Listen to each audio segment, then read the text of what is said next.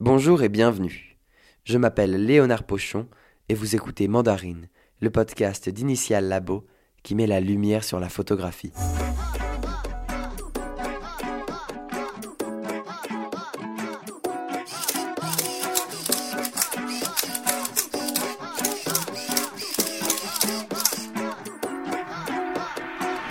Pour ce deuxième épisode de la série Mia Pinarl, j'ai interviewé Alain Keler, photographe de renom dont la carrière a débuté il y a plus d'une 50aine d'années à New York. Il nous livre ici ses réflexions sur le noir et blanc, sa culture photographique, mais aussi les histoires qu'il y a derrière ces photos. Mais je ne vous en dis pas plus et vous laisse avec l'interview. Je suis photographe depuis fort longtemps. J'ai couru le monde dans tous les sens, d'abord comme indépendant, et ensuite j'ai travaillé pendant de nombreuses années pour l'agence Sigma, à couvrir tous les coups fourrés qu'on pouvait trouver sur ce monde. Et puis ensuite, j'ai commencé à faire du travail personnel. Je suis le lauréat du prix Eugene Smith 1997 à New York. On vient d'éditer, en fait, il y a 2 ans maintenant, une monographie qui s'appelle « Journal d'un photographe » et qui reprend le titre de mon blog que l'on peut voir sur Tumblr, que je fais depuis bientôt, en novembre prochain, ça fera 10 ans que je raconte mes aventures de photographe en reprenant mes archives et des textes que j'ai pu écrire à l'époque ou des textes que je réécris. Voilà, en gros, c'est ma vie. C'est une vie bien chargée que vous avez eue quand même en 40 ans de photographie, c'est ça ? Plus, parce que mon premier travail de photographe professionnel, je l'ai eu à New York en 1973, ça nous rajeunit pas. J'ai 16 ans, je suis un jeune photographe. Quel conseil est-ce que vous pouvez me donner ? Travailler, photographier. Allez voir des expositions photos. Regardez les sites d'agences photos connues comme Magnum, l'agence à laquelle j'appartiens, Myop. C'est quelque chose de très important pour se faire un regard. C'est comme ça que vous avez trouvé votre œil photographique, vous ? J'ai commencé à regarder les photos de Cartier-Bresson. J'ai été inspiré par ses cadrages, par son esprit, parce que je crois qu'il y a un esprit Cartier-Bresson, et qui me fascinait, qui m'a toujours fasciné. Donc ça a été, on va dire, quelque part, mon premier maître, si tant est qu'il y en ait eu d'autres. Et ça m'a beaucoup dirigé dans ma manière de photographier, le noir et blanc. Parce qu'à l'époque, quand j'étais jeune, on faisait très peu de couleurs. On n'en faisait même quasiment pas. Donc ma culture photographique, ça a été le noir et blanc, le voyage, la photo de rue, en fait. Parce que dans la rue, c'est là où on trouve la vie, où on rencontre la vie, et où il se passe des scènes qui sont à la fois simples et souvent merveilleuses. Donc voilà, c'est toute une époque aussi qui a disparu. L'époque des années 60, 70 a disparu. Je suis allé vivre à New York parce que j'avais rencontré en faisant mon tour du monde une Américaine dont j'étais tombé amoureux. Et à New York, j'ai fait tous les boulots possibles et inimaginables. Mais quand j'avais du temps de libre, je photographiais. Et très vite, j'ai fait partie d'une galerie coopérative où j'ai eu quasiment mes premiers contacts avec des photographes. Et ça, c'était quelque chose de très enrichissant parce qu'on échangeait, on parlait, on regardait les photos, on faisait des expositions. Et ça ouvre des perspectives infinies. New York, c'était à l'époque, dans les années 70, une ville extraordinaire où tout était photo, finalement. Pour moi, New York, c'est métropolis, c'est une ville qui surgit de l'infini, de l'inconnu. On pouvait tout y faire, on pouvait rencontrer n'importe qui, on pouvait tout photographier et tout se prêter à la photographie. Donc le fait que je me baladais dès que j'avais du temps de libre, en dehors de mes boulots, qui étaient des boulots physiques assez difficiles, je me baladais et puis j'allais faire des photos et ça me décontractait. Voilà, la photo, quand on aime, quand on commence à être mordu, c'est aussi une manière de se reposer l'esprit. Et à part New York, vous avez des voyages qui vous ont marqué comme ça ? Le travail que j'ai fait en Amérique centrale pendant la guerre civile au Salvador, bien sûr, puisque j'ai vu disparaître des gens des journalistes avec lesquels je travaillais ou avec lesquels on partait pour rechercher des sujets à photographier. Et il y en a eu un notamment, un photographe français qui habitait New York, Olivier Rebaud, qui a été tué à côté de moi. Donc ça laisse des traces et j'étais, comme beaucoup d'entre nous, d'ailleurs on était très sensibles à la cause de la guérilla, de la rébellion au Salvador puis au Guatemala. Donc il y a d'autres pays qui m'ont marqué, il y a des endroits où j'ai passé beaucoup de temps comme le Moyen-Orient, j'ai beaucoup travaillé en Israël, à la fois sur Israël, sur les territoires palestiniens. Et il se passait toujours quelque chose qui était à la fois extraordinaire et sans doute un peu dramatique pour les gens sur place. C'était des pays excessivement attachants, des pays chauds dans tous les sens du terme, chauds au niveau des couleurs, chauds au niveau des habitants, chauds au niveau de la situation politique qui était très très violente. Il y a d'autres pays, je pense, qui m'ont plu aussi. J'ai beaucoup travaillé sur les pays de l'Est aussi. C'était des pays qui me fascinaient puisque c'était des pays dont Finalement, mes grands-parents étaient originaires de Pologne et j'ai fait un travail notamment dans les pays de l'Est après la chute du mur et la chute du communisme. J'ai fait un travail sur les minorités et un jour, je me suis aperçu que je ne faisais pas autre chose que de travailler sur mon histoire. Et c'est ça qui est absolument passionnant, c'est-à-dire qu'on peut partir sur quelque chose par curiosité et puis à un moment donné, on se dit mais oui, c'est moi, c'est mon histoire, il y a des raisons, c'est ça qui est fabuleux. Qui est-ce qui vous envoyait faire tous ces voyages ? Alors, dans ma période Sigma, c'était l'agence Sigma, en sachant que les photographes pouvaient être envoyés, mais se proposaient aussi quand ils étaient intéressés par une thématique, par un sujet. Et puis ensuite, quand j'ai quitté l'univers des agences, j'ai travaillé en indépendant, et donc c'était des propositions que je pouvais faire à des magazines qui les acceptaient ou qui les acceptaient pas. En ayant quitté les grosses agences, on a, avec des tas d'autres photographes, on a fait nos propres agences, qui étaient des petites agences, dans lesquelles on se retrouvait, on était chez nous, voilà, on décidait de ce qu'on voulait faire. On pouvait commencer à faire des travaux personnels, chose qui était impossible dans une agence comme l'agence Sigma, par exemple, parce qu'il y avait une rentabilité à assumer et que de faire un travail de longue haleine nécessitait un investissement à la fois en temps et puis financier que l'agence n'était pas prête à assumer pour la simple raison qu'ils n'étaient pas du tout sûrs de pouvoir vendre le sujet. Donc il fallait, et c'était tout l'intérêt d'être indépendant ou de travailler pour des petites agences, se débrouiller pour trouver de l'argent, partir sur une envie et puis travailler sur cette envie et faire de la photo et passer le temps qu'on pouvait passer. Et c'était ça extraordinaire parce que c'est, je crois, dans ces circonstances-là qu'on fait ses meilleures photos et qu'on s'améliore surtout. Je pense que le photographe doit s'améliorer ou continuer à s'améliorer jusqu'à la fin de ses jours parce que c'est, on s'enrichit de ce que l'on peut voir des travaux d'autres photographes. Ce travail de petites agences, c'est ça que vous retrouvez chez Myop aussi aujourd'hui ? Oui, parce qu'on est indépendant en fait. C'est une petite agence, c'est une structure qui est très légère.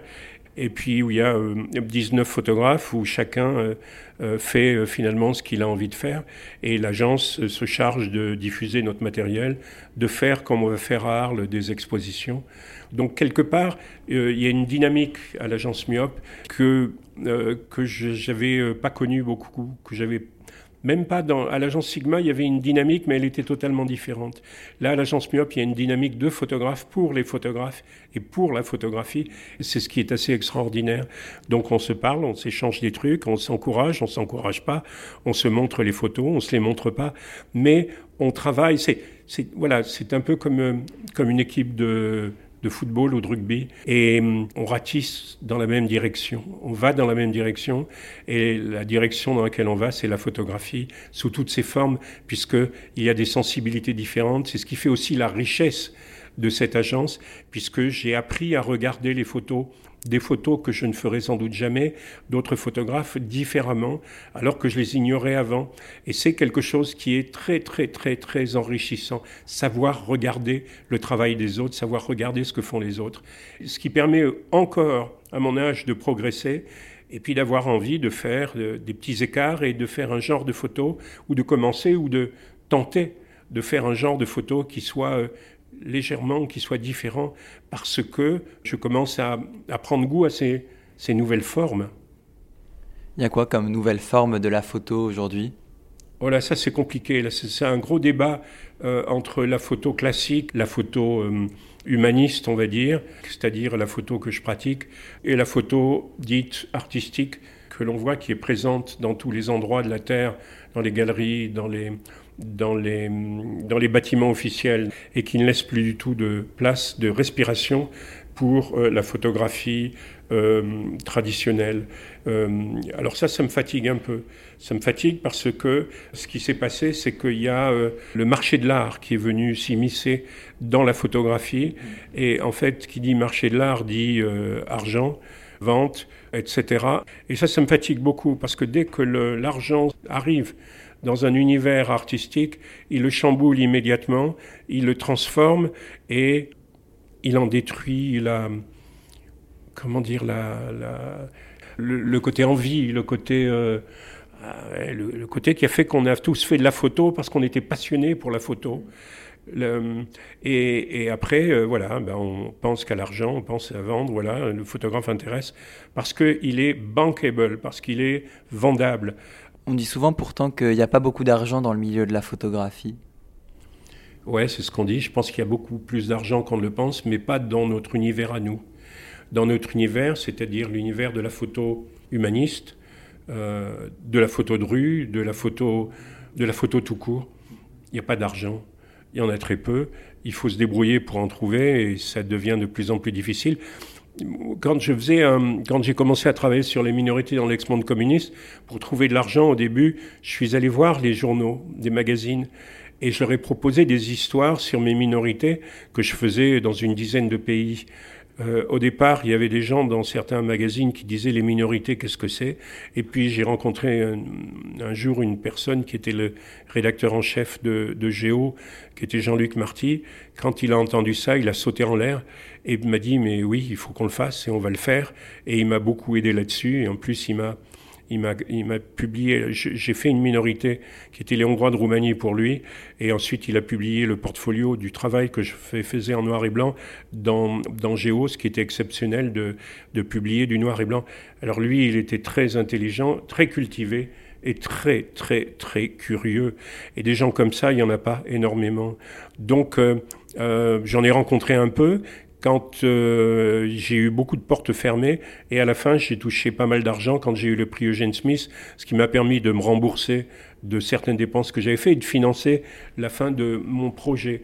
Donc l'argent aujourd'hui, on ne le trouvera plus dans la presse, on le trouvera en se présentant à des prix, à des concours.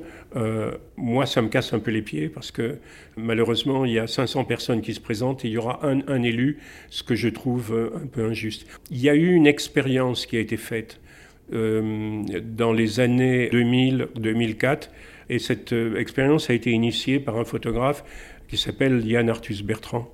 Et il a voulu faire des prix pour les photographes et le système était très simple, c'est-à-dire que des photographes offraient à l'association 3P, qui était son association des tirages. Les tirages étaient vendus aux enchères officiellement et l'argent qui sortait de ces ventes aux enchères servait à financer des projets. Les projets étaient élus par des photographes et c'est ça qui avait fabuleux, c'est-à-dire que les photographes étaient présents du début jusqu'à la fin du projet. Et là, j'ai eu un prix, un gros prix, j'ai eu 30 000 euros pour travailler justement sur la problématique israélo-palestinienne. Ça m'a permis de faire 10 voyages, ça m'a permis de pousser le bouchon un peu plus loin et finalement, c'est comme ça qu'on peut aider les photographes. Aujourd'hui, c'est l'agence Myop qui vous finance, du coup, pour vos projets ? Non, je me finance moi-même. L'agence, c'est une petite agence, donc elle n'a pas les reins assez solides pour financer les photographes sur des projets. Ils nous financent, alors ils financent Arles aujourd'hui, ce qu'on fait sur Arles, en espérant qu'on aura un retour financier qui permettra à l'agence à la fois de se rembourser en partie, puis que les photographes touchent un peu d'argent. Non, moi, tous les projets que je fais, c'est de ma poche. Tous les projets, je crois, que font les photographes à l'agence sont de leur poche. C'est quoi la différence entre votre travail personnel et votre travail au sein de l'agence ? Mon travail personnel et mon travail au sein de l'agence, c'est-à-dire que je le fais pour moi, mais c'est le travail que je montrerai à l'agence et que l'agence montrera. L'exposition Back to Black, elle a pour but de revenir au noir et blanc et de revenir sur le parcours de chacun des photographes. Qu'est-ce que ça vous a évoqué, ce sujet ? J'ai fait du noir et blanc très jeune, hein, c'était ma culture. Mais ensuite, quand je travaillais en agence, je faisais de la couleur. Mais je ne suis pas un coloriste, donc quand on fait du news, on est bardé d'appareils. Donc j'avais des appareils en couleur, mais j'avais toujours gardé sur mon ventre un Leica avec un 35 ou un 50 mm et avec un film noir et blanc. Et ce sont ces photos qui sont restées.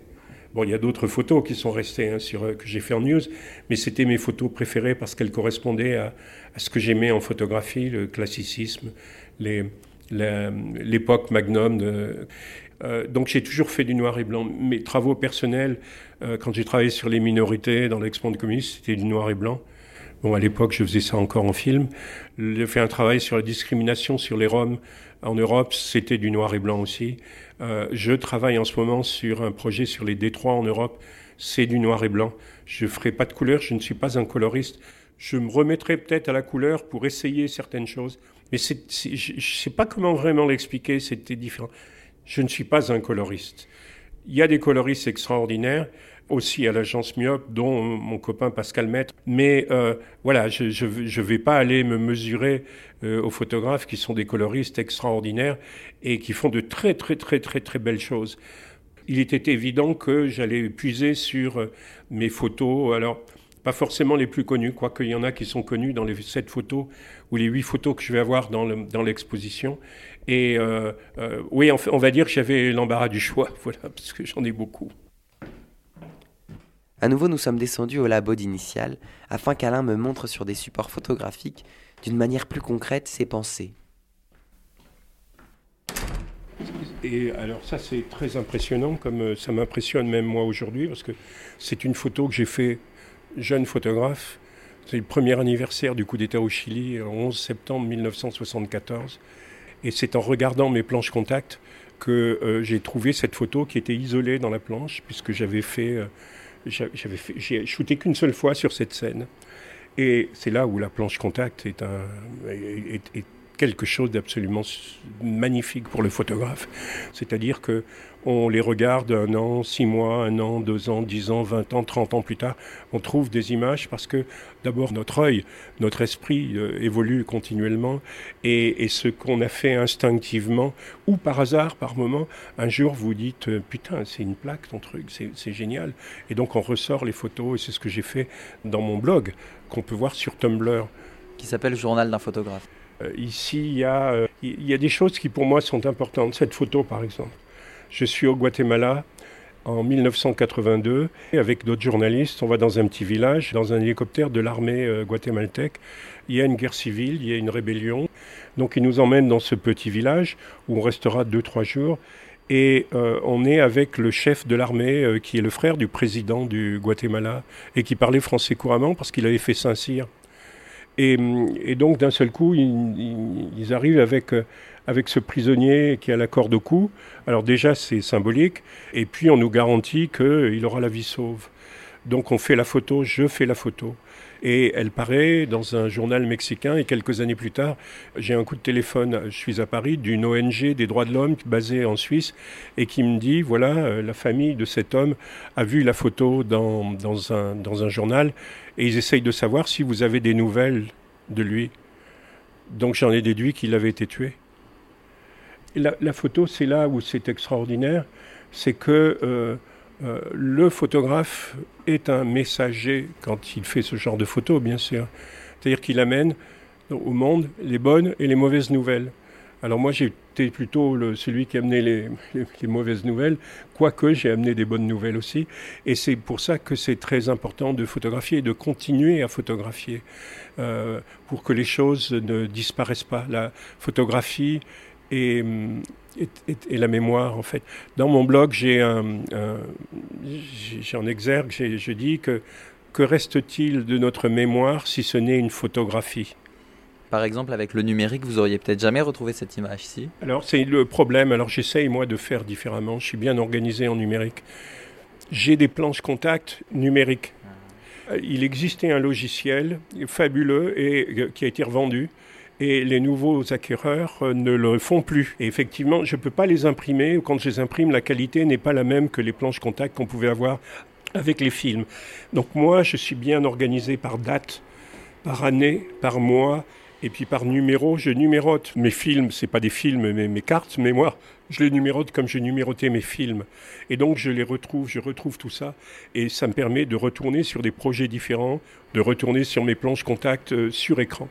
Alors, c'est pas l'idéal, j'aurais préféré les avoir sur papier, et on vient de me donner l'adresse d'un site en Angleterre, je crois, les photos numériques, on pouvait en faire un négatif et ils pouvaient en faire une planche contact. Je crois que c'est pas donné et je vais l'expérimenter. Après, ça reviendrait trop cher, il faudra faire des sélections parce que moi, en numérique, je garde tout, strictement tout. Je ne jette pas de photos ou alors il faut qu'elles soient... Voilà. Mais je garde tout parce que, par expérience, je sais que si on jette des photos, on perd quelque chose, on perd une partie de cette mémoire. Notre œil évolue.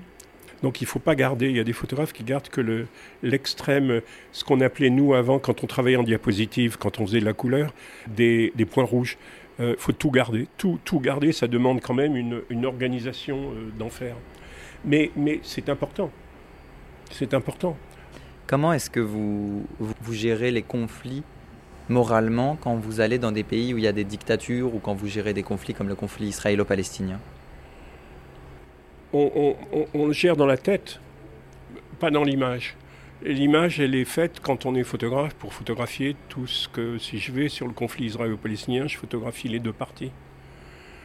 Dans la tête, j'écris ce que je pense, ce que je ressens. Je prends parti par ma sensibilité et puis par ma sensibilité politique, dans certains cas, bien sûr. Dans d'autres cas, je ne prends pas forcément parti. Là, ça peut être intéressant, ça peut être... ou c'est des hasards. Mais en général, quand on travaille sur le long terme, c'est qu'on a une raison qui est une raison plus profonde. Et puis... Parce que là, je pensais par exemple à cette photo que vous me montriez avec l'homme qui a la corde au cou. Vous étiez... Ouais. Il fallait photographier. Mais je veux dire, vous étiez à cet endroit. C'était le gouvernement qui vous emmenait à cet endroit ? Oui. Oui, ils nous ont prévenus. Alors, il faut profiter effectivement de possibilités. Eux, ils voulaient mettre en avant, bien entendu, leur reconquête. Mais bon, ça va, on profite de l'hélicoptère, on est sur place, on est protégé parce qu'il y a l'armée avec nous.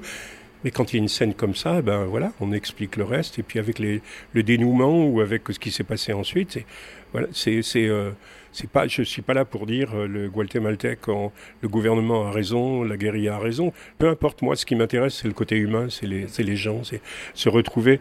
Mais c'est une manière de montrer ce qu'il faut. Par définition, il se passe quelque chose, il faut le montrer. Il faut le montrer, vous laissez les gens qui regardent juger. Je sais qu'ils ne jugent pas toujours bien, mais vous donnez une description. Alors, ce qui serait bien, c'est une description la plus neutre possible, bien entendu, pour laisser aux gens. Mais des fois, moi, je me laisse emporter par mes sentiments, mais ça n'a pas d'importance. La photo est là, et les photos sont là. Là, par exemple, cette photo en haut, c'est des petits vieux Palestiniens que j'ai pris en voiture. Et puis j'allais photographier le mur, la construction du mur. Et puis quand j'arrive en haut d'une colline, je vois dans mon rétroviseur toute la scène invraisemblable, la scène, c'est là, vous avez tout le conflit israélo-palestinien. Dans le rétroviseur, il y a les petits vieux palestiniens qui sont là. En face, vous avez la construction du mur. Et puis ensuite, vous avez tout le physique. Vous avez la terre aride autour de Jérusalem, de laquelle on se bat depuis 2000 ans. Et donc voilà, dans une photo, et tout est dit. Alors peut-être que d'autres personnes n'auront pas la même interprétation que moi. Mais pour moi... C'est ce que je voulais dire, voilà. Et mes petits vieux Palestiniens, je les aime bien, ils m'ont fait penser à mes parents. C'est vrai. Et après, on a une photo d'un soldat qui joue de la musique autour d'autres soldats qui le regardent un peu amusé. Ouais, ça c'est le quartier général de l'armée russe à Grozny, en Tchétchénie, pendant la première guerre. Alors c'est une situation un peu folle, mais il y a souvent des situations où on voit la musique sur les champs de guerre. Il y a Rostropovitch qui joue du violoncelle à l'ouverture du mur de Berlin, que j'ai loupé malheureusement. Et puis il y a quand Berlin, après la Deuxième Guerre mondiale, a été libérée, je crois qu'il y a aussi des scènes un peu dans ce genre. Là, j'arrive au quartier général russe à Grozny, donc la capitale tchétchène. Et puis d'un seul coup, il y a cette scène surréaliste qui est là. C'est dans un ancien parc qui était un des plus beaux parcs de Grozny, qui est dévasté par la guerre. Et puis voilà, puis il n'y a presque plus de lumière. Je fais 2 photos. On voit que j'utilise une vitesse lente parce que les mains, elles bougent. Et puis, j'arrive au bout du film. Je fais 2 images, je rembobine. Quand je mets un film, j'ai plus de lumière. Donc, c'est ça qui est fabuleux aussi. Et ça, on le voit sur le... Si on l'a prise, cette photo, c'est parce que je vais l'expliquer sur la planche contact. Les 6 photos que je vais avoir dans l'exposition à Arles, elles vont être ponctuées par une planche contact de chaque événement sur lequel j'expliquerai l'histoire. C'est fabuleux, ça, voilà.